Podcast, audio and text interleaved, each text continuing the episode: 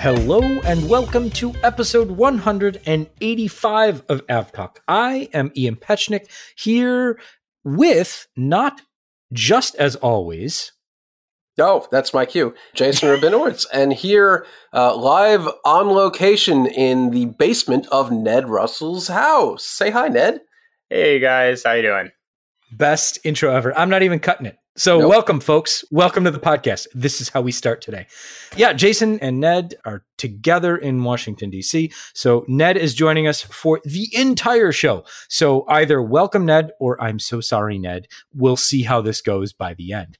Ned Russell, for those that don't know, is a good friend of the show and is also, incidentally, I guess, the editor of Skift's Airline Weekly. So, Ned, thanks so much for A, hosting Jason, and B, joining the show this week. It's always a pleasure, but we can't forget our fourth host, which is my dog Heathrow, who is napping ah, yes. uh, about a few feet away. Welcome Heathrow to the program. We'll see. Yeah, she, she finally simmered down and is taking a nap just long enough for us to do this podcast. So let's knock this Excellent. out. Excellent. Let's get it in. So we start the show this week with a rather more um, dream lifter shenanigans. Yeah, I guess the best way to describe it is plane goes up, wheel goes down. A wheel on one of the main landing gear bogies of one of the Dreamlifters departing Taranto in Italy bound for Charleston came off. It was recorded on video, as so many things are these days. So, A, we'll put a link to that in the show notes. And B, the wheel fell, bounced, and landed on the airport property somewhere and was recovered. The aircraft continued along because, hey, what's a wheel when you've got 18 I mean, 18 minus 1 is 17 still seems like a good enough number to fly with and land. The plane landed in Charleston, no problem, landed just fine. And I just assume that a few folks are going to have some difficult conversations with their managers. Not only did the wheel depart the bogie and the aircraft, but was it also smoking that I see in the video? Or what was, go- there was a little more going on than just the wheel departed. Yeah. So from the video, what it looks to me like happened there was smoke became apparent and then the wheel came off. Yes. Oh. um, so it's unclear what the smoke was being generated by but that was kind of the there was smoke then the wheel went for a ride. Yeah one of those incidents where, where you, you see a headline every now and then that says like oh aircraft lost a wheel continued on no problem. And you go oh okay no big deal. But when you see the video of an aircraft like the dreamlifter taking off and that just the wheel nopes out and just flies away. It puts it's a little more dramatic. It was a fun video since nobody got hurt, thankfully. Yeah, and what surprised me the most was that the tire didn't deflate. It just it hit the ground fully inflated looking and just kind of boinged and away. Just kept, it just kept going. It did not deflate whatsoever. When it was found, the hub was intact, the tire was still inflated, and I guess they just kind of bring it back to the hangar and wait for the next Dreamlifter to pick it up. But yeah, so no one was hurt. The plane landed safely, but just a rather bizarre incident to have occurred and caught on video no less so check that out in the show notes one of the interesting things was the dreamlifters are operated by atlas air and the thing that I recalled as the flight was in the air was the December 2014 incident where a Virgin Atlantic 747 was the right outside main landing gear failed to deploy or there was an issue and then the aircraft began its return and then the main landing gear the right main landing gear failed to deploy. So the aircraft landed on 3 out of 4 main landing gears. And so i don't know if it's ironic but interestingly enough that particular aircraft after it was repaired flew for virgin atlantic for a long time and then went on to fly for atlas air and currently flies for atlas air now yeah, I remember watching that one land at Gatwick. Again, another dramatic thing that was caught on video that wouldn't have really made many headlines unless it was on video. And it was uh, quite dramatic again, seeing the aircraft kind of leaning over to one side, since you know you, you kind of need all the sets of landing gear. They're very helpful. Yeah, they are very helpful. But it also goes to show the number of gear shows there is redundancy built into it, which is the great thing about modern aircraft is every system has a backup, and yes, you can lose a gear or two and still and or still land or a wheel, a wheel or the whole land. thing. Who needs the landing gear anyway? Or if you're locked flying a seven six seven, you don't need any of them. You just land on the belly. You don't need any gears. You can just do a belly landing. Yeah, that's yeah. Uh, a go kart track, no less. Yeah. yeah. Yeah, that's a different incident, I think, that uh, than the one Jason's referring to. That's a little more um, Canadian. Yeah, that's a little more Canadian. But yeah, that's always a fun one to look up. The Gimli glider, if, folks aren't familiar with that particular incident. Luckily, everyone was you know, perfectly fine in, all of those incidents. So this week, I guess, much more mundane, but all's well that ends well. We'll take it. The end of the show last week, the, or the end of the recording that we did last week. So episode 184, we pressed record, we made some words, we talked with Michael Carrolls and had a, a great conversation about being a dispatcher. Then we hit stop. And as soon as we hit stop on the recording, news broke that American Airlines pilots were against any extension of the certification timeline for the 737 MAX 7 and 737 MAX 10. The pilot union came out against that as soon as we stopped recording. Then a day later, Southwest pilots who operate aircraft for an airline that actually has MAX 7 on order. The American Airlines pilots don't. They don't really have a flying interest in these particular aircraft, though they do have a general interest. Southwest pilots who are scheduled to operate MAX 7 aircraft have said, we think there should be an extension. Yeah, weird. Well, the airline that you know flies the aircraft wants the aircraft actually yeah. fly and, and be capable of being delivered in the near future. I like to think of it as the pilots who will benefit from that plane being delivered want the extension, but the pilots who don't want the extension. I mean, I get yeah, it. It, it, it sounds ridiculous, works. but I, I do totally understand where both sides are coming from here.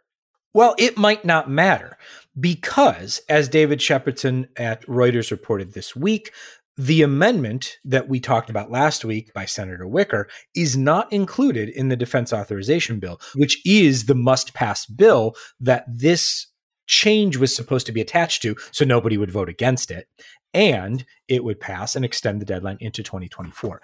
That particular amendment is not included in this version of the defense authorization. Bill. As of That's Wednesday, October 12th, 7:32 yes. p.m., you know, check back at 8:32 p.m. and it could be a different story.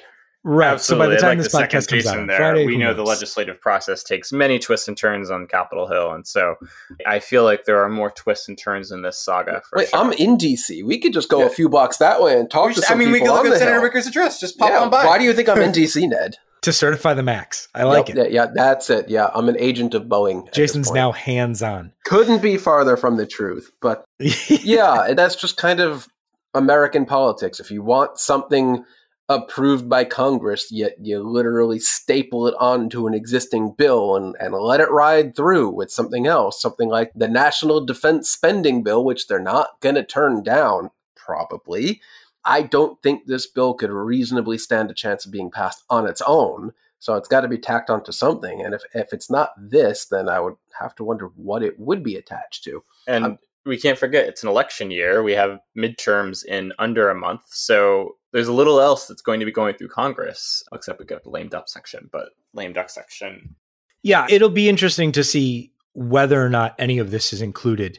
I still think, as I said last week, I still think we're going to see this pass, whether if it's with the defense authorization or some other must pass bill, or if they find a way to you know to put it through on its own i have a feeling this is going to come through because there's just looking at the timeline there's just no way the faa can certify either of these aircraft let alone the max 10 by the end of this year well they've, I, I, they've I outright the it. faa has outright said it's not going to happen yeah, because boeing happen. hasn't submitted the necessary anything's to actually make that happen so an extension is needed otherwise i mean i guess if they don't get the extension by the end of the year, I'm assuming they can still do it next year. And I don't know. Is it the kind of thing that needs to be done by the end of this year, or can they just do it in June of next year? I don't know. Oh, it's Congress. I'm sure they could pass it early next year and have it retroactive. Exactly. I mean, think about a second CARES Act PSP. Like it lapsed for a few weeks, or was it over a month? And then they passed it and retroactively, so they could do it. I mean, let's not forget though, Boeing is the US's largest exporter. It is very much in Congress's and the administration's. It's something they want to do is is support the country's largest exporter. So, like you said, I'm with you, Ian. I think it's going to happen in one form or another. Welcome to the United States Congress, where the points are made up and nothing matters, or something like that. I'm staying away from getting into a trademark infringement issue with the fine folks. I don't even know who owns that show anymore. But let's stick with the Max and talk about, I guess, some good news for Boeing or just news. The first 737 MAX flight carrying passengers to happen in China took place this week. MIAT Mongolian Airlines, not a Chinese airline, but a Mongolian airline, operated the first flight flying from Ulaanbaatar to Guangzhou. So, not the restart that I think everyone was expecting, but interesting nonetheless, as the first 737 MAX flight since in China to carry passengers since March of 2019.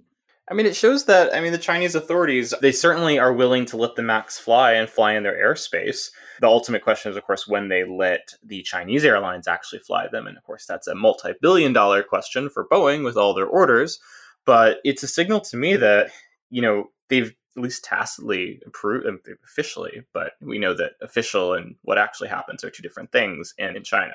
I mean, I think it makes it, if it wasn't already crystal clear, I think it makes it even more that can you be more than crystal clear that this has nothing to do with safety at this point. Oh, absolutely. It has nothing it's to do with entirely political or geopolitical it's political. at this point. I mean, it has been for a very long time, but I think there was some existing pretense of okay, we're making sure everything has been done. We've crossed I's, dotted T's, done safety work, done retraining, done test flights, but we're just slowly making sure that we get everything right, letting, you know, allowing this particular flight to occur. I mean, it just puts it in stark relief, I think. Yeah, not the airline I would have had on my bingo card for the first to resume max flights to or from China, but happy to see an airline get a crack at it. Absolutely, and you know, their, let's think about the region. Uh, Korean Air has got the Max. You've got you know Maxes. I think we've got Maxes are in Japan. Like it opens up at least the flying of the aircraft for many airlines in the region to China, which is something. You know, I think about Seoul, and all of those flights can be flown by 737s from Seoul into North and Eastern China. So you know, it's it is something. Yeah, I mean their second Max flight. So what's interesting here is that so MIAT Mongolian Airlines took delivery of its first, and at this point only, they had two on order. They took delivery of the first one days before it was grounded worldwide. Oh, that's unfortunate for the accountants there. It was one of the last Maxes to be delivered before they were grounded by the FAA, were you know, all over the world. And then it sat for three years. And then in August, it started flying again, but on the ACMI market. And so it went and flew for Tunisair. So you have this Mongolian Airlines livery flying you know Tunis to Paris to to destinations elsewhere in France, in Italy, Algeria. It was just you know this very interesting sight. I'm sure to like where is this plane coming from? and then all of a sudden, you know, if you're flying Tunisair, you're like, oh, this is my plane. I imagine the questions like, are we flying to Mongolia today? You land in Tunis, you're like, wait a minute. this isn't Mongolia. I mean, I guess you could be. I mean, they both have deserts, so you know that's that's true. That's true. But yeah, so then they did that until the end of September, and then beginning of October, they brought the aircraft back and operated their first MAX flight so the first max flight by the airline with people who bought tickets for the airline was to China. So a day of firsts for them. And then their second flight was actually to Ned's point, that was to Seoul. So they, I mean, there plenty of range there. So it'd just be interesting to see how other airlines are able to navigate what seems to be a softening of max allowances. Yeah, definitely. And in the Seoul flight, probably had to overfly Chinese airspace, right? Yeah. Oh, yeah. It flew. So yeah, yeah, Chinese authorities are definitely letting the Max fly. That's for sure. So, Ned, you wrote an article today about a big announcement that Delta Airlines and Joby, a eVTOL startup, they've done a deal, and I would love for you to tell me about that. Okay, because it sounds so, big. it is big. It is big. Delta is investing sixty million dollars, potentially going up to two hundred million dollars in Joby in what is going to be a premium home to flight as they or home to seat is what they home ish. Yes, clarify it's not home because the Ish. eVTOL, believe it or not, cannot land on your roof. You have solar panels up there; it'll crush them. That is true. That is true. I'll let it land at the high school parking lot across down the road. We'll do that. But so they did this deal where they Joby is going to operate this premium seamless service to get home ish to the airport in initially in LA and New York and it's going to be fully operated by Joby with Delta integrated with Delta. And interestingly, Delta has an exclusivity contract for this premium service that Joby's going to be operating. So Joby can't partner with anyone else for five years in the US and UK. So it's different from past deals because those were American, United, and. They signed MOUs and bought a bunch. But here, Delta has not bought a single eVTOL, but they're investing in Joby and this new product that Joby's going to fly for them. Yeah, Delta came out swinging pretty heavily with this. I had mentioned in a previous episode that United and American and, lots of other airlines, they're going crazy buying the rights to eVTOL, 60 here, 200 there, pepper in a couple supersonic aircraft because why not? And Delta's just kind of been sitting there in Atlanta, not really doing anything, just watching everyone. And they come out with this agreement, an exclusivity agreement that no one else can, at least in this particular market, I think, use Joby for exactly what Delta's doing here, which is this premium branded service, which is kind of seems just like the helicopter interline thing they offer with Blade now, except hopefully a, a heck of a lot quieter. Knock on wood there. But it seems like Delta really sat on the side, did their homework, analyzed what could potentially be worth investing in, and then just kind of did it. Yeah, I agree with Jason. Joe, Delta really did their homework. This is a very unique deal in the eVTOL space and really it goes deeper than all of the past deals. And I legitimately see like this gives me an idea of what commercial operation could look like because United and Americans and all of them, and you know they've done orders and stuff. But here, I have an image of what Delta wants to do. They want to fly you from the local heliport in say vertiport. Vertiport. It's a vertiport. vertiport. Yes, vertiport. I'm imagining the one on top of the tallest building in downtown LA, which of course the aliens blew up, but we have rebuilt. Bad joke, but to LAX or something along those lines. But you can really see that with Delta here now. One of the things that jumped out at me is, of course, the question is, is you know, what kind of uptake do airlines see with these things? Because we're talking about four seater VTOLs. Well, in Delta and Joby's SEC disclosure, they noted that they expect as many as a thousand passengers a day once the operation is fully up and running.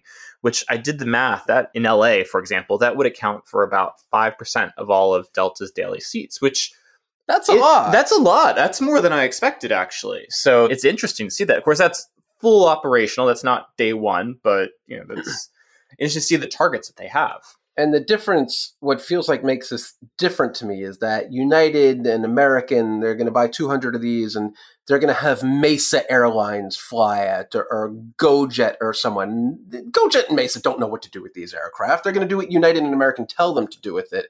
And we don't really know what they want to do with it. You see these images of it flying over the Grand Canyon or landing on a sand dune somewhere out in California. And that's not realistic. That's not what these aircraft are going to do because they don't have the range to do anything really useful in that regard. But if we're talking about flying from the Wall Street helipad to JFK, that's already a viable service. And we know that because helicopters do it today. It's a proven market. I struggle to see 5% of Delta's passengers in major cities utilizing a service like that. But clearly they've done their homework. I mean, I'm just sitting here hoping, you know, the A train will go to JFK a little bit faster and more reliably. But if this is what Delta wants to invest their money in, it's their business. I mean, we're in Washington, Jason. I mean, it's the Silver Line, really. When the Silver Line will finally go to Dulles. When the Angels win the pennant. um, but another thing that jumped out at me about this deal, or stands out to me, is there's still a lot of questions. And particularly, you know, Joby is the furthest along in certifying eVTOLs. It looks like they've already got Part 135. They're looking on track for full certification by 2024. But there's the airspace question. You know, a lot of how is the FAA going to integrate all these eVTOLs flying from a bunch of different vertiports to an airport into already congested airspace. We've been talking about air traffic control staffing in Florida and the Northeast this year. Airlines, of course, say it's understaffed. FAA says something else. But there's just a lot of questions. And then you start to think about these major cities. So, yes, to Jason's point, existing service could replace Wall Street to JFK. Great. But the idea here is it's going to be more than that. So at some point, you're going to have communities like, wait a minute, do we want these eVTOLs flying over us every 10 minutes? And then it comes down to noise. I think there's still a no. lot of questions about the actual operation the where no. these things will fly. It's going to be a hard I, sell for a lot of places to put these vertiports and to approve these flights because right now in a lot of major cities you can't approve a bike lane or a bus lane that, or like I mean, a, a piece me, of sidewalk, let alone that's a, the a thing part. where automated or maybe automated one day electric eVTOL aircraft will come and go. Like, where are these things going to fly to? Nobody knows that answer. I mean, the setting, not even setting aside the technical, the technical hurdles are surmountable with enough money, with enough time, with enough iteration. I have no qualms about any of these aircraft operating safely, reliably, within range specification for whatever targets they set. We talked about this a couple episodes ago. The thing that is going to be the hardest is going to be getting people convinced that they want or will even tolerate a vertiport in their neighborhood. Absolutely, because uh, to the premium point, what communities are Delta is going to want to serve rich communities. Those are also the ones that are most restrictive about homes, about anything being built in their communities. So it's really going to be interesting to see how that how that comes down. And when they talk about the New York market, at least New York City itself, you cannot just land an aircraft anywhere you want. You have to land it on one of the designated heliports, and some of them are closed on weekends because of noise. And I think this past year, maybe it was in 2020, some helicopter operated landed on an open lot in Brooklyn. And an yeah. NYPD helicopter, I think we talked about this, chased them to New Jersey to reprimand them. Like, you can't just land wherever you want, whenever you want, at least in major cities, because it is literally not legal to do that. So I'm very interested to see what Delta thinks they can do within realistically, I guess, 50 miles of JFK, because these aircraft don't have a ton of range, right? They need to fly out and probably get back on maybe one battery charge. I don't know. So I would love to see Delta's internal assessment on this program. I mean, I think. I, I don't think, think they're going to give it to us. No, I doubt it. Hey, so Delta, could you send keeping... us your internal assessment, please? We'd love to get those yeah. PowerPoint slides. Yeah, if anyone from Delta is feeling generous. So, keeping with this theme, Joby has actually partnered with Skyports, which is a company that is looking to build these vertiports to figure out how they're actually going to be operated. Joby says that their eVTOL is going to fly at 200 miles an hour, skip the traffic, fly directly to destination, et cetera, et cetera. But we need to figure out how people are going to check in for their flights. We need to make sure that the experience stays premium and that no one's standing in a very long line, that we're not, you know, annoying the customers that we've promised this ultra premium experience. So they've partnered with Skyports to figure out how they're actually going to do that. Again, I would love to see some information on that. Yeah, because uh, I assume at all these vertiports, wherever they are, they're not going to have TSA operations there. So wherever you land at whatever major airport, LaGuardia or Newark, you're going to have to go landside, and they're going to shoo you back into the regular check-in flow, I guess, or maybe there will be a, a special check-in for Joby passengers, but you're still going to have to go through security because almost certainly the TSA is not going to set up shop at you know the Levittown, New York vertiport for Joby and Delta or whatever.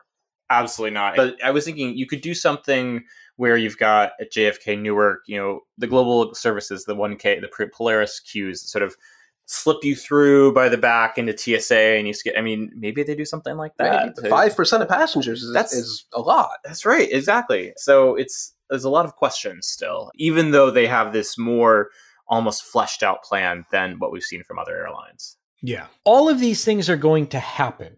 How they happen becomes a very interesting question that nobody has any answers to. But I do enjoy that a lot of these companies are starting to take that question more seriously than just the question of, okay, now we have an aircraft. Great but how do you get passengers into the aircraft? And the whole idea is that these connect to an airline. How do you do that? So I'm happy to to see at least a few airlines starting to take that question much more seriously. Yeah, we'll have answers for that in episode uh, 585. There you go. So, this was an interesting story that got legs, put its pants on, and ran away before anybody really knew what they were talking about. That's one way to put it. So I'm not exactly sure where the story started, but It kind of got legs when a travel blog posted an article about the fact that Lufthansa was banning AirTags, the Apple device that lets you keep track of whatever thing you've attached that tracker to. They said that Lufthansa was telling people that the trackers, because they were electronic devices, were not allowed in checked baggage, which completely defeats the purpose of attaching them to your checked baggage so that you can track your checked baggage which people well, are only doing because the airlines, especially the European airlines, have been so horrifically bad at you know doing their jobs as it relates to delivering those bags. So it became right. a big thing this past summer of people stashing air tags in pretty much every one of their bags because it was literally the only way you were ever going to track your bag down to get it delivered because airlines were so overwhelmed with mal delivered bags that the only way you could find it was to track it yourself. And even then, some airlines, we, we've seen stories where they basically refused to acknowledge there was even a room with bags in it. And you'd have to show them your phone saying, There's bags there because my phone is showing it. And look, the door just opened, their bags right there. We heard that story from a close friend of ours, and we know it happened. But thankfully, it seems like cooler heads prevailed the German authorities have reassured us that AirTags are like practically meaningless when it comes to radio emissions. They're Bluetooth low energy, and the little CR25 button cell battery in them is also meaningless. I don't even think they're lithium ion, so they really don't present any risk. So keep stashing those AirTags in your bag. Hopefully, you don't need them. But this is, yeah, as Ian said, one of those stories that just kind of ran away without anyone really doing their homework or asking anyone if you know it was yeah, true. I not. mean, what it sounds like is somebody was asked a question. A Lufthansa press officer was asked a question, gave an answer that was either it was mistranslated or that person was perhaps misinformed, and then it didn't immediately get corrected. And then so it just, you know, travel blogs it took off and Lufthansa's banning AirTags. Everyone's banning AirTags. No more AirTags for anybody. Your luggage is never going to be found again. Never check a bag again. And then when people actually asked various authorities, Lufthansa, the German authorities, ICAO, IATA, anybody, they were like, we don't see the problem. No, and I think and then, John Walton pointed this out on Twitter that the industry has lost all it's valid talking points when it comes to Bluetooth anything on board. For years and years and years, they said you can't use Bluetooth devices on board because they'll interfere with the aircraft. And then suddenly one day that all went away. It just snap of a finger, Bluetooth is no longer an issue. Hey, turns out it was never an issue. Um, so this shouldn't really have ever come up as something that would be an issue because it's not even regular Bluetooth. It's Bluetooth low energy, so it's even lower on the spectrum board than you know Bluetooth headphones because they're, they're not really doing much stashed away in your bag. But thankfully, this was much to do about nothing. but still, good advice. That don't check bags if you don't have to. It's just yeah. I, I, mean, absolutely. So I saw a video, one of the kind of vertical video short things. I, I don't know whether it was like reels or something like that.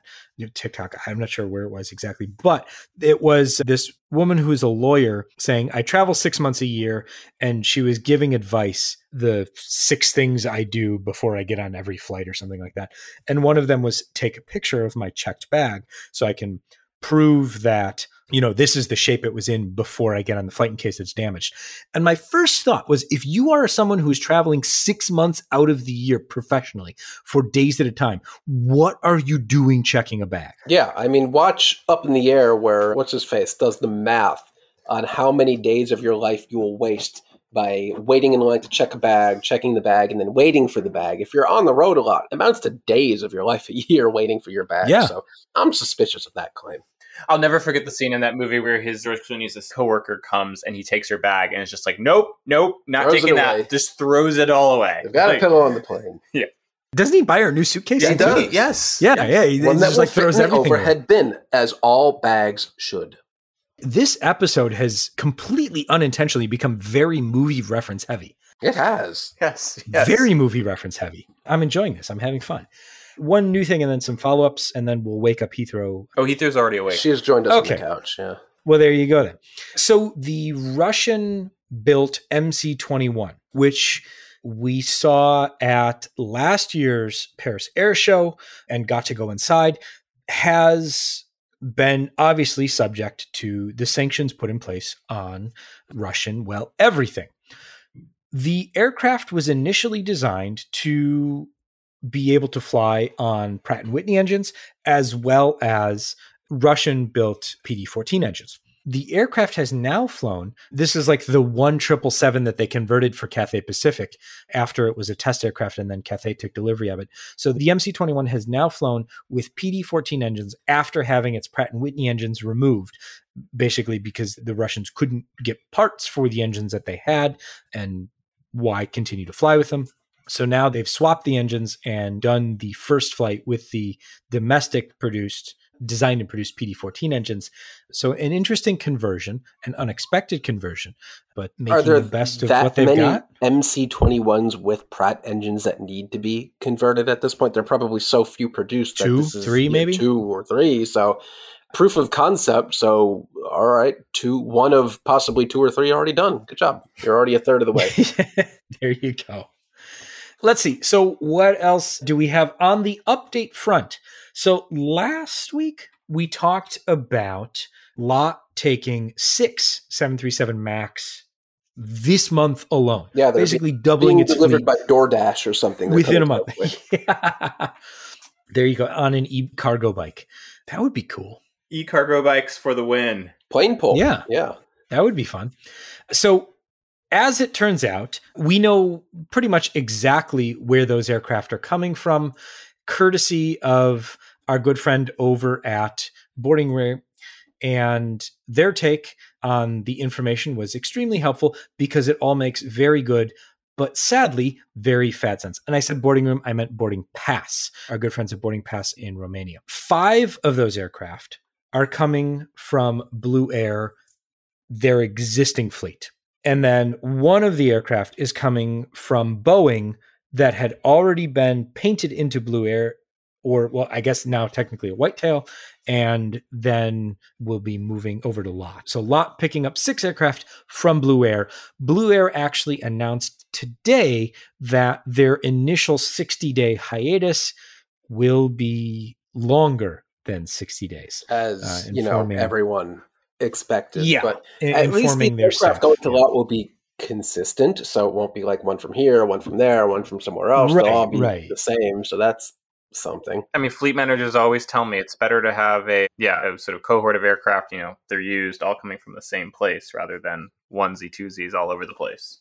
Yeah, I mean, so it'll be interesting to see the differences in the. I'm not exactly sure the differences in the cabin between Lot and Blue Air. There are differences, but I'm not exactly sure where they are. So it'll be interesting to see how they fit that in the fleet, whether they eventually refit them or not.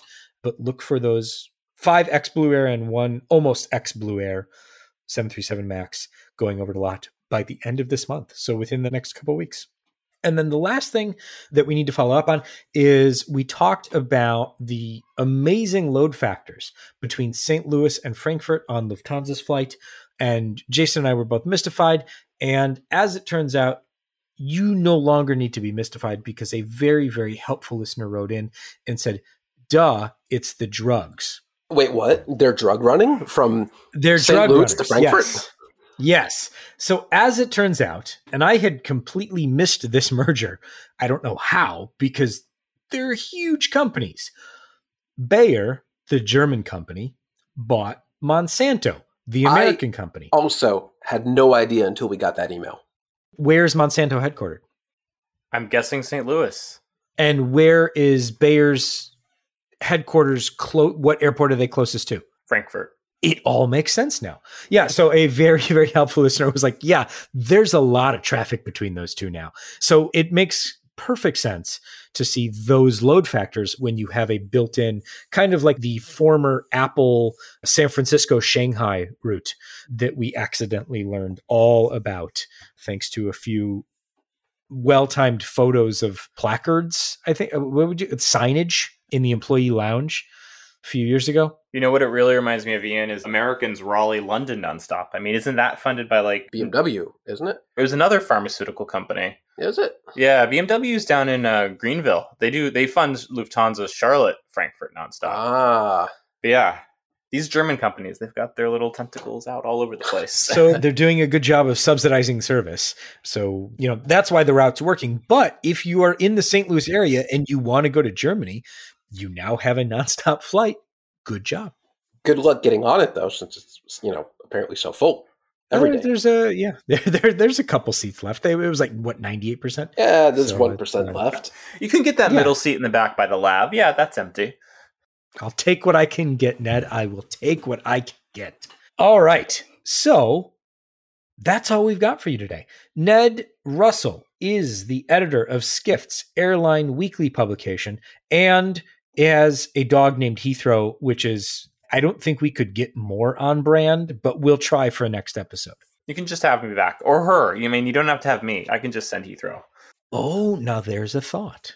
We'll get Jason's cat, your dog, and the collection of pigeons that have taken residence outside my house, and that'll be the podcast next week. Perfect. All right, then.